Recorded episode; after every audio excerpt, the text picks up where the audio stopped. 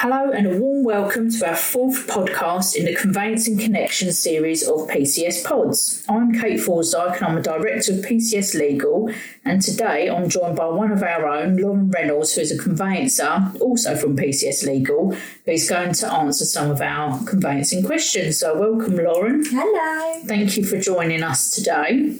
So I'm going to ask you some burning conveyancing questions. So the first one is what does a conveyancer actually do?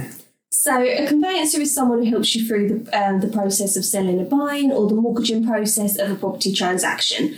So, a conveyancer is someone who specialises in the legal aspect of transferring property from one person to another.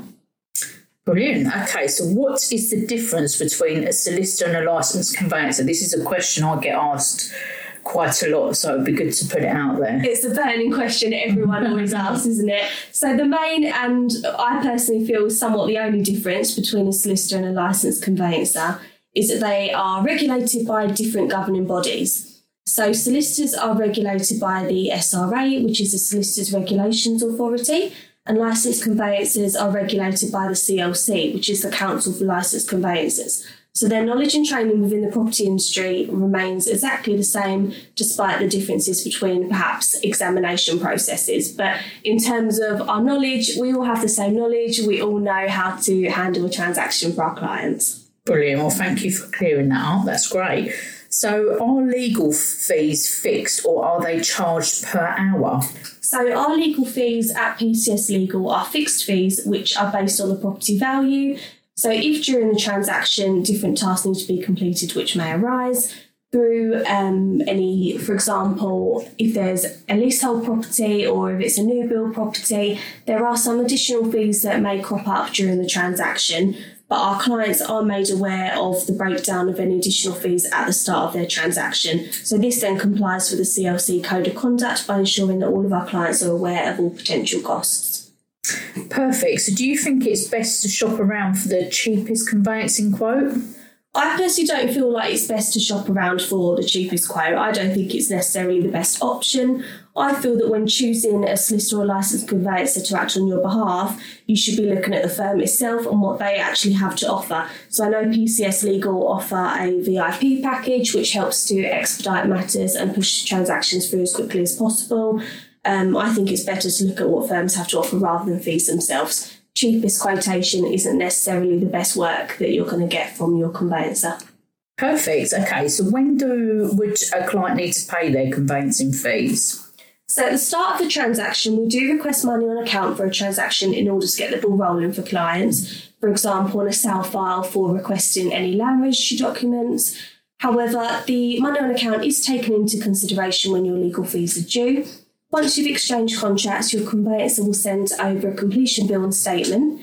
And this is usually five working days on average in between exchange and completion. So the legal fees will be due during this time frame and at least one working day before completion, but they're not due at the start of the transaction.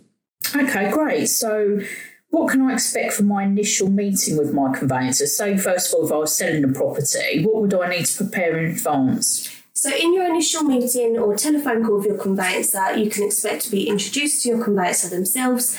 They will explain to you the general timeframes for a transaction, the key steps, along with any direct contact details for them. Your conveyancer will reassure you that they can be contacted with any queries that you have and make you feel at ease with the transaction process. You will be asked to complete an ID um, process at this stage where you have to present your ID via our app or by a person.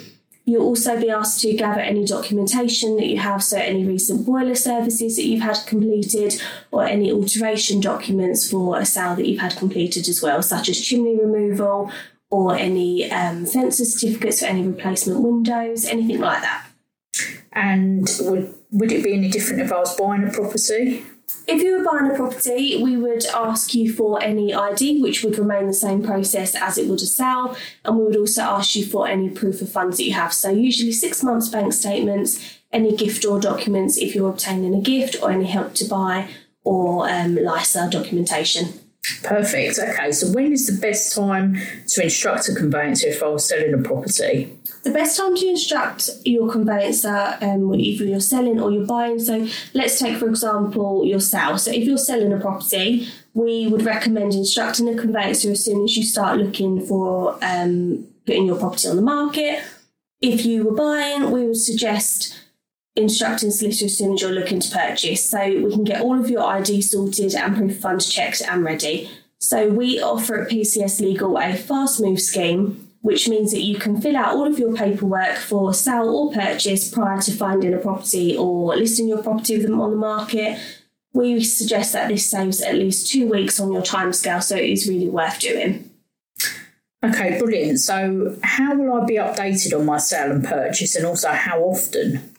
So at PCS Legal, we do offer an online portal which all clients have access to to check the progress of their transactions.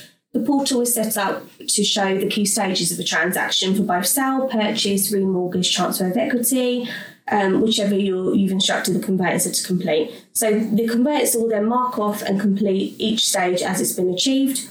You'll be notified via the update for either a text message or an email, your conveyancer will also call you and email you with reports and updates throughout the transaction as well. So they'll keep you updated every step of the way. So each milestone you'll receive a full update. Okay, and what happens on the day of completion or moving day, as I like to usually call it? Would you like to start with sale or purchase? Uh, let's start off with the sale first then. so with the sale, what will happen is we'll make sure that we've got, if you've got a mortgage on the property, we'll make sure that we've got a final redemption statement made up to the day of completion. And we will also obtain an estate agent's invoice. So that is all paid for by ourselves. We cover all of that. It's one less stress for our sellers. Um, and then we, we await the funds from the buyer's solicitor. They'll send them to us, hopefully first thing in the morning, but it will definitely be by two o'clock on the day of completion. Um, we hope, as that's the contractual time. So what will happen is they'll send us the funds, and if it is just a simple, straightforward sale, then we will give you a call once the keys can be handed over to the estate agent and once completion has taken place. If it's a purchase, for example, if you've got a sale and a purchase, we will then send the funds over from your sale to the seller's solicitors for your purchase. Again, once we have confirmation that um, the funds have been received by the seller's solicitors on a purchase, then we will give you another call to say you can collect the keys for your new home and congratulate you. Brilliant. Okay, and lastly, have you got any sort of tips for buyers at all? So, my main tip for any new buyers would be to be as organised as possible, get everything ready as soon as you can and ahead in advance, and instruct your conveyancer as soon as you possibly can. It will help with the time frames and it will help you to speed everything along. Brilliant. Well, thank you very, very much for, for joining us today, and hopefully, you've given our listeners some, some really good advice there. So, thank you very much. Thank you for having me.